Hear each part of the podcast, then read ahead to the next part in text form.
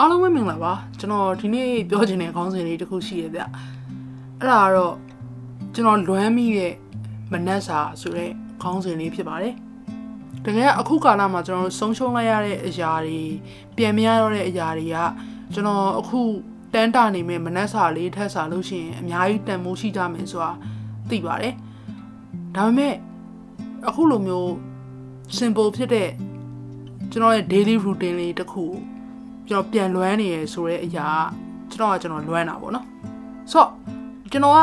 ညဘက်လုံးဝမအိပ်ဘူးအခုတော့မှဒီ episode ကိုအတန်သွင်းနေတာမနက်6နာရီမှသွင်းနေတာအဲ့ရထထပြီးချင်းမနက်6နာရီမဟုတ်ဘူးကျွန်တော်မအိပ်ရသေးတယ်မနက်6နာရီပေါ့ဆိုတော့ MHCB ကိုစလုပ်ထဲကကျွန်တော်နေတဲ့အိမ်ရဲ့အနေထားအရာညဘက်မှာပဲဗီဒီယိုရိုက်လို့ရတယ်ဆိုတော့ညဘက်တွေမအိပ်ဖြစ်တော့ဘူးဗီဒီယိုရိုက်တယ် မနက်အစောကြီးထိကျွန်တော်တို့ဗီဒီယိုတွေ edit ကြတယ်ကျွန်တော်ဗီဒီယိုရိုက်လို့ပြီးပြီးမနက်9နာရီခွဲလောက်ဖြစ်ပြီဆိုလို့ရှိရင်ကျွန်တော်နားမှာလက်ဖေးဆိုင်တစ်ဆိုင်ရှိတယ်အဲဆိုင်လေးကိုအမြဲသွားပြီးတော့မနက်စာစားတယ်ကျွန်တော်စားတဲ့မနက်စာကထမင်းကျော်တပွဲမြန်မာထမင်းကျော်ပေါ့နော်ပြီးတော့မွေးငါးဟင်းရည်ပဲကျော်နဲ့တနေ့တနေ့ကျွန်တော်အဲ့မနက်စာလေးစားပြီးတော့မှအိမ်မှာခဏလေးထိုင်နေဆလေးတောက်တယ်ဘိုက်ချောင်းမောင်းနေတယ်ပြီးတော့အိပ်ပျော်သွားတယ်ပေါ့ ညနေ9နာရီလောက်ဆိုပြန်ထလာတယ်လောက်ဆရာကြီးရဲ့အလုပ်တွေပြန်ဆလုပ်ဖို့ကြိုးစားတယ်လူနဲ့ကျွန်တော်ရဲ့တနေ့တာအဲ့ပုံစံတိုင်းလဲပတ်နေရပါတော့ February 10နေ့တွေကစလို့တော့အဲ့လက်ဖေးဆိုင်နဲ့ပိတ်သွားတယ်ဗျအဲထားပါတော့နှစ်ငါးလုံးအရေးတော်ပုံလို့ဘာလို့လုံးကတော့အဲ့လက်ဖေးဆိုင်လေးကပြန်ဖွင့်ပေးသေးတယ်အဲ့ချိန်တုန်းကသူတို့ဖွင့်ရတဲ့အဓိကအကြောင်းရင်းရတယ်သူကဆိုင်မှာတခါတည်း stand by ပေါ့နော်ဆရာဝန်တွေ stand by volunteer လာလုပ်ပေးတာ နောက်တော့ကျွန်တော်ဆန္ဒပြတွေမရှိကြတော့ဘူးဆိုတဲ့အချိန်မှာလည်းအဲ့လက်ဖေးဆိုင်ကဒီနေ့တက်ထိပြန်ဖွင့်လာခြင်းမျိုးမရှိတော့ဘူးကျွန်တော်အရန်လွမ်းပါတယ်ဆိုတော့မနက်စာလေးလည်းလက်တော်ရေတို့မှာတော့စားဖို့လမ်းမမြင်ဘူးအရင်ဆုံးပြောရမယ်ဆိုလို့ရှိရင်အခုချိန်မှာအဲ့ဆိုင်ရှင်နေတောင်မှကျွန်တော်လည်းမြန်မာတက်မိနေတဲ့ဆိုင်ရှင်နေတောင်မှအဖမ်းခံနေရလားဟာဘာတွေများဖြစ်နေကြလဲရှောင်ပုံးနေရကြလားကျွန်တော်မသိဘူးအဲ့လိုတည်သွားပြန်တော့လေ ကူညီပေးနိုင်မယ့်အနေထားကျွန်တော်မှမရှိဘူးဒီလိုနဲ့ဗျာကျွန်တော်ပေါ့နော်ပြောရမယ်ဆိုလို့ရှိရင်ထမင်းစားရတာကြီးကြက်တဲတဲ့အချိန်ကာလတစ်ခုရှိခဲ့တယ်ရှိခဲ့တဲ့အချိန်မှာကျွန်တော်တငယ်ချင်းတယောက်ရှိရပေါ့နော်တကယ်တမ်းပြောရရင်တငယ်ချင်းကတယောက်တည်းတော့မဟုတ်ပါဘူးနှစ်ယောက်ပါသူတို့နှစ်ယောက်ကဆိုင်ဖွင့်နေတာပေါ့နော်စားသောက်ဆိုင်လေးဖွင့်လာတယ်အဲ့မတိုင်ခင်ထိကျွန်တော်ထမင်းစားဖို့ကိစ္စကတော်တော်ကြက်တဲတယ်ချက်တဲတဲ့အချိန်မှာ တနေ့ကိုထမင်းတနက်တို့ဘာလို့ပဲစားတဲ့နေ့ရှိတယ်အဲ့နေ့ကျွန်တော်ဘယ်တော့မှမေးတော့မဟုတ်အဲ့ထမင်းတနက်ကစားတဲ့ဟင်ကျွန်တော်ပြောပြမယ်ထမင်းအိုးလေးတည်လိုက်တယ်အိုးအသေးလေးနဲ့တယောက်စာအိုးလေးနဲ့ပေါ့နော်တည်လိုက်ပြီးတော့အဲနိုးစီဘူးတစ်လုံးမဟုတ်လေးပုံတစ်ပုံ sorry လေးပုံသုံးပုံပေါ့နော်အဲ့လောက်ပုံစံမျိုးလေးနဲ့တည်လိုက်တယ်တည်ပြီးတော့ကျွန်တော်တို့ထမင်းလေးရပြီဆိုလို့ရှိရင်ပြောရမှာရီအောင်ရီရတယ်အခုချိန်မှာငပီတောင်းလေးနည်းနည်းထည့်ပြီးတော့စီလေးစားလေးနဲ့နေစား အဲ့ပုံစံလေးနဲ့စားတဲ့အချိန်တိုင်းကျွန်တော်အဲ့လက်ဖေးဆိုင်လေးကိုဘလို့မှမေ့မရအောင်စိတ်ထဲမှာတမြေ့မြေ့နေပေါ့နော်ပြောရရင်ပုံမှန်နေ့စဉ်ဘဝမှာ February ရက်နေ့မတိုင်ခင်လဲပတ်နေတဲ့အချိန်တွေမှာကျွန်တော်တို့အဲ့လက်ဖေးဆိုင်လေးကတိတ်ပြီးတော့အရေးပါတယ်လို့မထင်ထားခဲ့ဘူးဒါပေမဲ့အခုအချိန်မှာကျတော့အဲ့လက်ဖေးဆိုင်လေးကကျွန်တော်တို့တော်တော်အရေးပါနေမှန်းသိလိုက်တယ်အဲ့လက်ဖေးဆိုင်လေးနေမဟုတ်ပါဘူးကျွန်တော်တို့ပြောရရင်အနားမှာဖွင့်တဲ့ဈေးထဲမှာဖွင့်တဲ့ ရှမ်းခုတ်ရဲတိုင်ကအန်ဒီလည်းမရှိတော့ဘူးဘယ်ရောက်သွားပြီလဲမသိဘူးနေပြန်သွားပြီထင်ပါတယ်ရှမ်းပြည်မြန်သွားတာဖြစ်နိုင်တယ်တို့ပေမဲ့ဗျာသူချက်တဲ့တိုဖူနွေးဆိုတာအခုရေတိုလက်လောမှာကျွန်တော်စားဖို့လန်လုံးဝလုံးဝမမြင်တော့ဘူးဆိုတော့ပေါ့နော်လူမျိုးအသေးဖွဲကိစ္စလေးတွေကအစကျွန်တော်တို့ရဲ့စိုးကိုတနည်းမဟုတ်တနည်းနဲ့တော့ထိခိုက်သွားတယ်ဒါလေးတော့လောက်ဖြစ်နေပြီဆိုလို့ရှိရင်တခြားကိစ္စအကြီးတွေကတော့ပြောမနေပါနဲ့တော့ပေါ့နော် ကျွန်တော်လက်ဖက်ရည်ဆိုင်လေးကိုလွမ်းလို့ပြီးပြီဆိုတော့ဆန္ဒပြပွဲတွေမှာအမှတ်မထင်ခင်မင်ဝင်းရခဲ့တဲ့မိတ်ဆွေတွေကိုလည်းလွမ်းကြောင်းပြောပြခြင်းတယ်ကျွန်တော်ဆန္ဒတွေပြကြတော့ကတယောက်နဲ့တယောက်ကြားမှာပေါ့နော်မသိတဲ့လူအစိမ်းနေဆိုလို့ရှိရင်ဒလန်နေလားဘာတွေလားဖော်အောင်နေလားဆိုပြီးတော့အထင်လွဲရတယ်ရှိတယ်အဲ့လိုဖြစ်နေတဲ့ကြားထဲရတော့မှတယောက်နဲ့တယောက်ပေါ့နော် barricade တွေကြားထဲမှာပိတ်မိနေစဉ်ကာလဆိုလို့ရှိရင်ပျော်ဖို့လဲကောင်းတယ်ဝမ်းနေဖို့လဲကောင်းတယ် စိတ်တဲ့တင်နေပဲပေါင်းကြတာဗျာကျွန်တော်ဆန္ဒကြီးပြပြီဆိုလို့ရှိရင်တယောက်တည်းသွားပြတာများတယ်ကျွန်တော်တို့မျိုးအဖော်တွေပါညှိတာတိတ်မရှိနှစ်ငါးလုံးတို့ပါတော့အဲ့လိုမျိုးကိစ္စမှာပဲအဖော်လိုက်ညိတာပေါ့နော်ပုံမှန်အပြင်ဆိုလို့ရှိရင်ဆန္ဒပြတာကျွန်တော်တယောက်တည်းထွက်ထွက်ပြတာများတယ်။ဘာကြောင့်လဲဆိုတော့တခုခုဖြစ်ပြီဆိုလို့ရှိရင်ကိုချစ်တဲ့လူတွေ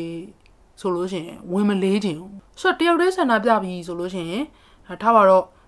ဆေးလိပ်တောက်တဲ့နေရာမှာဆေးလိပ်တူတူတောက်ကြရင်းနဲ့စကားတွေပြောပြကြတဲ့လူတွေရှိတယ်။ဟာနောက်တော့ barricade ထဲမှာပိတ်မိတဲ့ဥစ္စာမျိုးတွေအခေါက်တွေမှာဆိုလို့ရှိရင်3-4နာရီလောက်ဇက်တိုက်ဟာဒီလူနဲ့ဒီလူပဲဇက်တိုက်စကားတွေပြောနေပြတာမျိုးတွေရှိတယ်။ဒါပေမဲ့လေကျွန်တော်တို့အဲ့မှာဆန္ဒပြနေကြတော့ဆိုလို့ရှိရင်ဘယ်တော့မှတယောက်နဲ့တယောက်ဘောင်မကြုံဘူး။အာတာရီမင်းကဘယ်ရလဲလို့ Facebook account လေး add ပေးပါအောင်လို့ပါအဲ့လိုမျိုးဘယ်တော့မှဘောင်မကြုံဘူးဒီလား။ အဲ့လိုမျိုးဒလန်တို့ဘာလို့အထင်ခံနိုင်ကြအကြောင်းတွေရှိတာ哦။ပြောရင်ဘဝမှာကျွန်တော်အဲ့လူတွေနဲ့ပေါ့နော်ရေရှည်ဆက်ပြီးတော့မတွေ့ရတော့မယ့်ကိစ္စကိုတော့ဝမ်းနေမိတယ်။စိတ်ဓာတ်ကြီးနဲ့ပေါင်းနေအတိတာကြီးဗျာတခါဆိုလို့ရှိရင်ကျွန်တော်ဆန္ဒပြပွဲတစ်ခုမှာပေါ့နော် barricade လမ်းကြောင်းတစ်ခုမှာမိသွားတယ်မိသွားတော့စလိတ်တော့ဖို့ဆိုတာကျွန်တော်ကစလိတ်နှစ်လိတ်လောက်ပဲကြံတော့တယ်အဲ့အချိန်မှာအဲ့ brother တယောက်ကလာတော့ကျွန်တော်စလိ တ်တိုက်လိုက်တယ်ပေါ့နော် brother တောက်အောင်လားဆိုအဲတောက်မယ်သားဆိုပြီးတော့ brother ရော့ဆိုပြီးတော့တောက်တယ်ကျွန်တော်နှစ်လိတ်ပဲကြံတဲ့ဥစ္စာကိုတယောက်လိတ်တောက်ကြတယ်ဒါပေမဲ့ရေလင်မိုက်တာပါလေတိလားနောက်ခဏနေတော့သူရောကျွန်တော်ဆေးလိပ်ပြန်စားလာတဲ့အချိန်မှာသူကဟိုဘက်ခဏသွားအောင်မယ်ဆိုပြီးသွားတယ်။ဘယ်ကနေဘလို့ဆေးလိပ်ဘူးရှာတွေ့လာလဲမသိဘူးပေါ့နော်။အိမ်ဆိုင်လေးတွေကဝယ်တာဖြစ်မှာပါသူဆေးလိပ် တပူးဝယ်လာတယ်။ပြီးတော့အဲတပူးကျွန်တော်တို့ထိုင်တောက်ကြတယ်ဟေးထိုင်တောက်ကြတယ်ထိုင်တောက်ရင်းနဲ့အကြောင်းတွေပြောတယ်။ဟာပြောပြီးတော့ရဲတက်လာပြီဟေးဆိုလို့ရှိရင်ဟာပြေးကြတယ်။စသည်ဖြစ်ပေါ့နော်။ကျွန်တော်အဲ brother နာမည်တော့ကျွန်တော်မမေးလိုက်မိဘူး။အခုချိန်မှာကျွန်တော်ဆူတောင်းပေးနိုင်တာအဲ brother လည်းဘေးကင်းပါစေလို့ကျွန်တော်ဆူတောင်းပေးပါတယ်အခွင့်ရှိလို့ပြန်ဆုံးမယ်ဆိုလို့ရှိရင်လမ်းမှာတွေ့ရင်ကျွန်တော်ကစတွေ့ရင်လည်းနှုတ်ဆက်ပါမယ် brother ကကျွန်တော်တွေ့ရင်လည်းနှုတ်ဆက်ပါအဲ့ချိန်ကြလို့ရှိရင်ပြပြပပကြီး အားလုံးအေးဆေးဖြစ်သွားရင်ပေါ့နော်လက်ဖေးဆိုင်ဖြစ်ဖြစ်ပါဖြစ်ဖြစ်တခုခုမှကျွန်တော်ပြန်အဲခံမရစေလို့တေးကြတာတော့ဗျာအခုချိန်ကလွမ်းမောစရာကောင်းတဲ့အချိန်လေးပေါ့နော်နောက်တစ်ချိန်10နှစ်နှစ်20လောက်နေလို့ရှိရင်စာအုပ်တွေအမှုပညာတွေစသည်ဖြင့်ဒီကောင်တွေထဲမှာလည်းဒီ timeline နဲ့ပတ်သက်တဲ့ဒီအချိန်မှာဖြစ်ပျက်ခဲ့တဲ့အကြောင်းအရာတွေကိုဝေဝေဆဆာနဲ့ဖော်ပြခွင့်အာရိုက်ပြခွင့် နေရှိလာခဲ့မယ်ဆိုလို့ရှိရင်ပေါ့နော်တဝါကြီးပြန်ခံစားကြည့်ခြင်းပါတည်တယ်စောစောပြောလို့ပေါ့နော်အရင်တော့လှုပ်လို့ရခဲ့တဲ့အရာတွေအဲလက်ဖေးဆိုင်ထိုင်တာတို့ဘာလို့အခုလှုပ်လို့မရတော့မှတွေးပြီးတော့အဆက်အသွယ်တွေပြတ်နေရပေါ့လက်တွေဘွားနဲ့လည်းအကြာကြီးအဆက်အသွယ်ပြတ်လို့မကောင်းဘူးဗျဘာကြောင့်လဲဆိုတော့ကျွန်တော် MHCV page မှာအရင်တော့ကကူလုတ်ပေးဘူးတဲ့ညီလေးတယောက်ရှိတယ်။အဲ့ညီလေးကကလေးမွေးထားတာပေါ့နော်။သူကလေးဆုံးသွားတာမှကျွန်တော်မသိလိုက်ဘူး။အဲ့လောက်ထိလက်တွေ့ဘွားနဲ့ကျွန်တော်အဆက်အသွယ်ပြတ်သွားခဲ့တာ။ ဟိုနေ့ကမှကျွန်တော်စကားပြောပြပြီးတော့ပေါ့နော်။အာနည်းနည်းစိတ်မကောင်းကြောင်းတောင်းပန်လိုက်ပါတယ်။ဒါပေမဲ့အဲ့ဒါကြီးကြောင့်ကျွန်တော်ကကျွန်တော်ဖောင်းတယ်လို့ထင်တယ်ပေါ့နော်။ကိုနဲ့အနီးဆုံးမှာရှိခဲ့တဲ့လူတွေကိုတော့မှကျွန်တော်အဆက်အသွယ်ပြတ်လောက်တဲ့အထိဖြစ်သွားတယ်ဆိုတော့အခုကာလမှာကျွန်တော်ရဲ့လူဖြစ်တဲ့ quality ပေါ့နော်တော်တော်ကြောက်သွားအဲ့လိုမြင်တယ်အဲ့လိုမဖြစ်အောင်လဲစူးစမ်းမယ်ဆိုတော့ပေါ့နော်ကိုနဲ့အရင်တုန်းက နီနီကက်ကရှိခဲ့တဲ့လူတွေအခုကာလမှာအဆက်အသွယ်ပြတ်နေရဆိုလို့ရှိရင်အ ਨੇ ဆုံးတော့နေကောင်းလားအဆင်ပြေရလားတွားမိကြပါအာမဟုတ်လို့ရှိရင်ပေါ့နော်ခုနလိုမျိုးသူတို့ဘဝအခုအခက်ခဲဖြစ်နေတဲ့အချိန်မှာဆုံးရှုံးလိုက်ရတဲ့အရာတွေကိုကိုကမတိလိုက်ရလေခြင်းဆိုပြီးတော့နောက်မှကျွန်တော်တို့နောက်နောက်ရနေမှာဆိုလို့ပါပြောရင်တော့မကောင်းဘူးပေါ့နော်ကျွန်တော်ကမကောင်းတဲ့ကောင်လို့ပြောလို့ရတယ်တခုခုဖြစ်ပြီးတော့မှဟာငါမလုပ်လိုက်ရလေခြင်းလို့ဘာလို့အဲ့တော့နောင်တတွေတဝေးတစ်ပိုက်ကြီးနဲ့လူသားပေါ့ ဒရာမာတွေရှောက်ခင်အပုံစံဖြစ်နေတာများတယ်ကျွန်တော်ကနောက်ထပ်တစ်ခုကကျတော့ဒီ podcast နဲ့မဆိုင်ပေမဲ့စော်ဩကျင်တာပါအဲ့ဒါကဘာလဲဆိုတော့ PDF တွေကိုအလှငွေဆိုင်ရာဆိုင်ရာနှိစက်ရာကတဆင့်လုံခြုံစိတ်ချရတဲ့ source တွေကတဆင့် support လုပ်ကြဖို့ကျွန်တော်တိုက်တွန်းချင်ပါတယ်အခုချိန်မှာ covid ကလည်း covid ပေါ့ဒါပေမဲ့တစ်ဆက်တည်းမှာ PDF တွေရှိနေသေးတာကိုလည်းမမေ့ဖို့လိုပါတယ်ဒါကကျွန်တော်အတက်နိုင်ဆုံး speak out လုပ်ပေးနိုင်တဲ့ တခုတည်းတော့နီးလန်းပါပဲဆိုတော့တချင်းစာသားလေးနဲ့အစုံမသက်ခင်ကျွန်တော်ကြီးညာကြလေးတစ်ခုရှိပါတယ်အဲ့ဒါပါလဲဆိုတော့ podcast ကိုအရင်တော့ကတော့ရက်တော်တော်ချားပြီးတော့မှတပုတ်လုပ်တယ်အခုနှစ်ရက်ချားတစ်ခါလောက် podcast လုပ်ဖို့စဉ်းစားထားတယ်ဗျ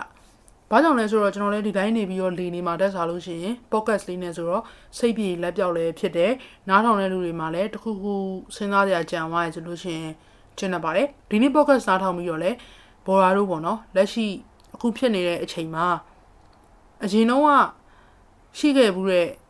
အမှတ်တမဲ့အရာတွေကိုအခုချိန်မှာဘာအမှတ်တရရှိလဲဆိုတဲ့ဥစ္စာကိုစဉ်းစားကြည့်ကြပါပေါ့ဟဲဟဲဆိုတော့ဟုတ်ပြီတချင်းစာသားလေးနဲ့အဆုံးသတ်ဖို့အချိန်ကြာရောက်လို့လာပါပြီဒီနေ့အတွက်ကျွန်တော်စဉ်းစားထားတဲ့တချင်းလေးကတော့ Guns N' Roses ရဲ့ Since I Don't Have You ဆိုတဲ့တချင်းလေးတွေကစာသားအကုန်လုံးပဲဖြစ်ပါတယ် ရှင်းရှင်းလေးတွေပါသူဟိုသွားပြီးတော့အချိန်ရရဆိုလို့ရှိရင်နားထောင်ကြည့်ကြပါဦး